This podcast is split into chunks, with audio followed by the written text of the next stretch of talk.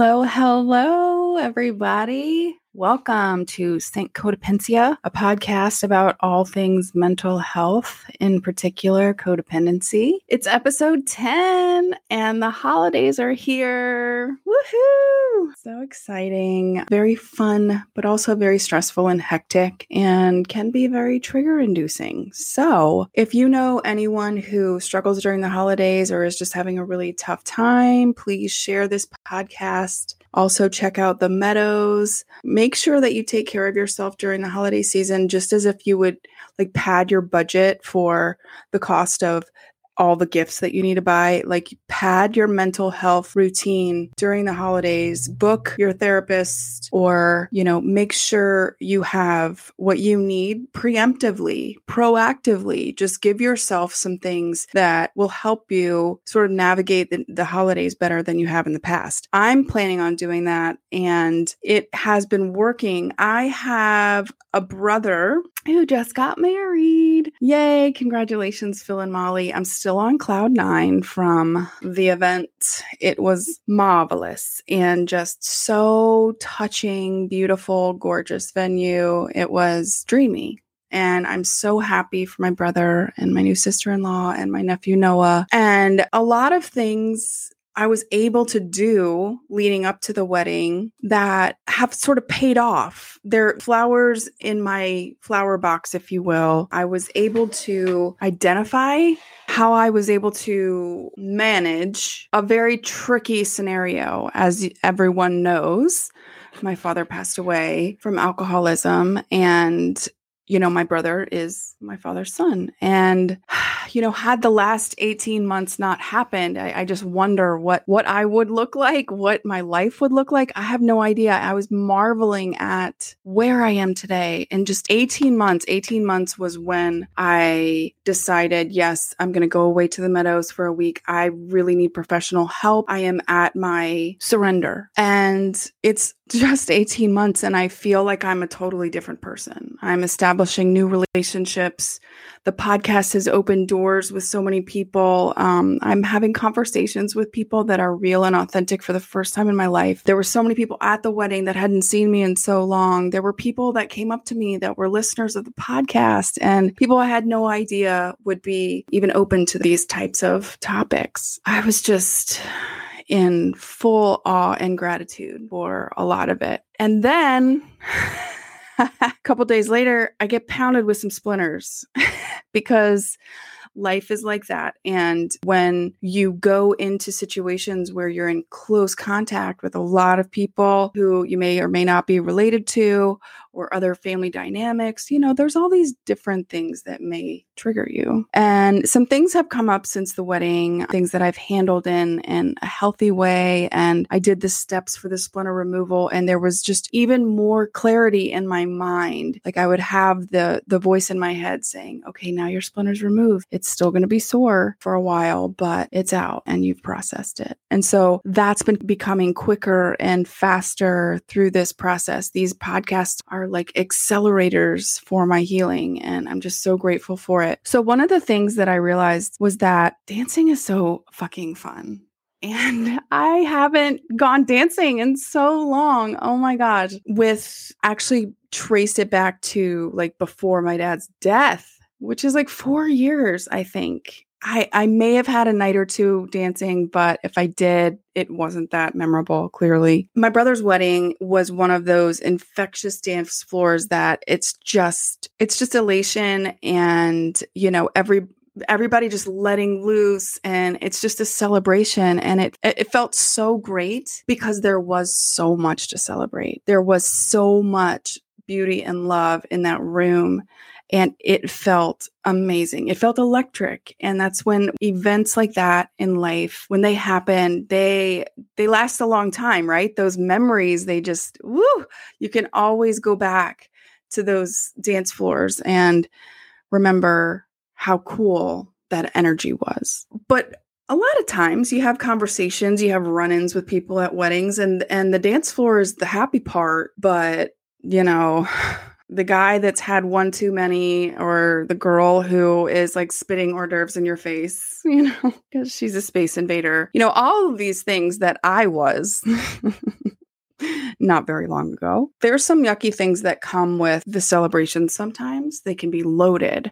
I got a lot of compliments on my dress and people kept asking me what the pattern was and I actually don't know, but it reminded me of kind of an artistic like art deco like chainmail-esque. it was it was like sequin, but there was a pattern on it that looked cool and I kind of felt protected in a way. And I thought about it and I wasn't really sure about what this week's analogy was. It it didn't come to me till very late today, like right before this. I had to really kind of suss it out. And looking back on the experience at the wedding and I I felt protected and I felt my dress in a weird way kind of signified that but the but the bigger analogy wasn't the dress it was actually the idea and the concept of having a goalie a goalkeeper a goaltender if you will in soccer or hockey. And if you're playing a game with opposing teams it's fun like if everybody knows the rules and you know you win some you lose some sometimes you get hurt things happen but you know ultimately gonna be a roller coaster, but it's going to be fun and it's going to be worth it. That's ideally like what life should be. Well, sometimes pucks or soccer balls can be thought of like splinters or trauma. And there's times when things come at you in life. You know, there's a sudden death of someone or car accident or the loss of a career, anything. There's it could be anything, but these things come at you and what you need is a really badass goalie. Pucks can come in, trauma can come in, and sometimes if it's so big, then yeah, it's gonna it's gonna mess you up just because of the size of it. You know what I mean? Like if if you have a major trauma, like there's just no goalie out there that's going to be able to protect you from it. You're going to have trauma if certain things happen to you. But there is a lot of trauma out there that can be prevented and you can protect your mental headspace. So if you think about the goal, the goal is the area where the puck needs to get to in order to score for the other team. You don't want that to happen the goalie doesn't want that to happen. So the the mental headspace is the goal area and your goalie, you want like Olympic level goalie out there, you know, whether it be soccer or hockey or whatever. Just think about the baddest ass gargantuan guy that's not going to let anything through. And I really felt like that at the wedding, as far as knowing that people are going to be who they are, knowing that there's going to be a lot of people who have had too much to drink or situations that would shake up my snow globe. But I had a really good goalie. I had mentally prepared. And that's why I said that in the, in the beginning of this episode about doing the prep work for yourself mentally is half the battle. Like knowing that the holidays are coming up. If you prepare and give yourself some th- some outs or some um, avenues to, to settle your snow globe while you're in this settled space before it gets crazy, you can navigate it way better. And I felt like that happened at the at the wedding and I was really able to stay present and sort of block a lot of these pucks that could have hurt me and would have hurt me in the past. I would have totally been triggered AF had I not gone through all of this and this journey that you guys are now on with me, which is so cool. But parents are really supposed to be your badass goalie in the beginning. They're ideally supposed to protect their children from major trauma and deflect it per- because children are defenseless. They are relying on the caregiver to shield the pucks. However, there are some situations where the parent doesn't know what they're doing, doesn't know the rules of the game, doesn't know how to play it, and actually is the player that ends up scoring on his own teammate and injuring his own teammate, doing like a slap shot to the face, and it's his own teammate or her own teammate. Caregivers can switch teams or just score on their own team, basically, hurt their own team, hurt their own family because they don't know how to deflect the pucks. They just kept getting injured. They just let all the pucks kept going down the line. Well, no more for me. Woo! Courtney's got a goalie. Courtney's got a goalie. It feels great. And I was ready and and nothing really got in there. And I mean, like I said, there was something like a bigger splinter that I sort of uncovered after, but it was in a very manageable way. And I had those steps that I could go back on. And so it felt really, really good. And it felt really awesome to have so many people come up to me and say that they had listened and um, connected with this podcast. And um, I'm just so grateful and I'm excited to see where this is going to go. And it feels really good. So before I end the message for the week, I wanted to talk about one more little bonus analogy. I my husband is really annoyed with me because I love lighting fires. We have a fireplace in this new house. We have two actually, and we have all these trees around us. And we recently had a hurricane come through, and a lot of trees were down and so there's a lot of just like wood. And so I am the type of person, one, I'm a very hot natured person. I really hate heaters, like running the heat in the whole house. I think it smells. I've, I have a hard time like breathing heated air. I, I know it's weird. My husband thinks it's ridiculous. He's from Kentucky and grew up with very cold winters. And he's like, Courtney, it's 65. And I'm like, yeah, that's perfect. So there's a lot of couples out there that are temperature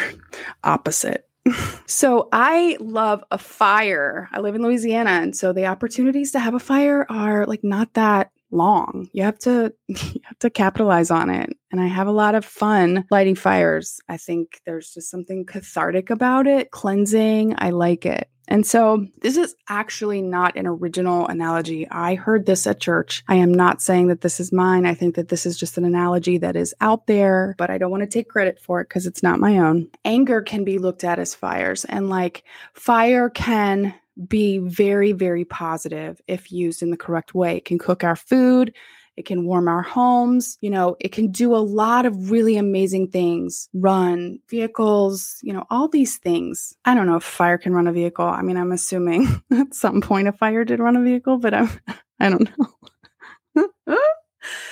Who knows, Courtney? But if a fire's out of control, it can destroy something down to ashes. And so anger in that way can be completely misused in family homes, in life in general. Road rage would be an example of an out of control fire that was completely destructive. Anger in the contained positive form is there are things that happen to us that piss us off, and we deserve to be pissed because that was unfair and you didn't deserve it. And so, you guys hear that in my voice? I, I've been processing some anger. there's been a lot of anger processing. And my thing is that I wasn't given the appropriate positive channels of anger because there was so much denial of reality being with my dad. So he denied all of my experiences, all my feelings. Like he was trying to say that it wasn't that bad that I was sitting in the back of his car for hours and hours because he got me tons of junk food. So I should be happy, right? But as a kid, I'm like, I don't know that that's not normal. Yeah, it is kind of cool. Junk food. Okay, cool. Then I become a parent and I'm looking back on this and I'm looking at my behavior. I was forced to look at my behavior once I was confronted because it was out of control, just like a fire. Well, my dad was doing a lot of bullshit, a lot, but I couldn't be upset about it. So I had to stuff all that anger down and I did not have fireplace to let it burn. You know what I mean? In the uh, in the appropriate healthy way like having somebody be like oh my god yeah that's that's awful. Because i couldn't tell anybody. He would get drawn he would get dragged into court. I knew that so I had my voice was taken away. And so children can be silenced and what it does is it it that fire is still it's just being internalized and it's just going to get out of control at some point and it's going to be destructive. You can actually you can harness it and you can get it and and so my splinter removal in this last few days there was anger attached to it and I had a fireplace metaphorically and and physically, like really in my life now. And also, I'm just realizing as I'm talking, I had a fireplace within me. And I was able to light that fire and let that anger burn. And because I deserved to, to be effing angry, and I let it go and I moved on. and my snow globe settled, but I didn't hurt anybody and I didn't hurt myself. So that's a win, people, for me, I gotta say. All right, y'all. Well, that's the message for today. It's really good to be back. Um, I'm excited to get back into a routine and everyone brace yourselves for the holidays. It's going to be a great one. I have a great feeling. Please leave me a review if you haven't already. Please be advised that I am not a licensed therapist, nor do I have any degrees in mental health. I strongly encourage everyone to seek out the care of a mental health professional. And as always, go find your light, and where you begin is within. Bye.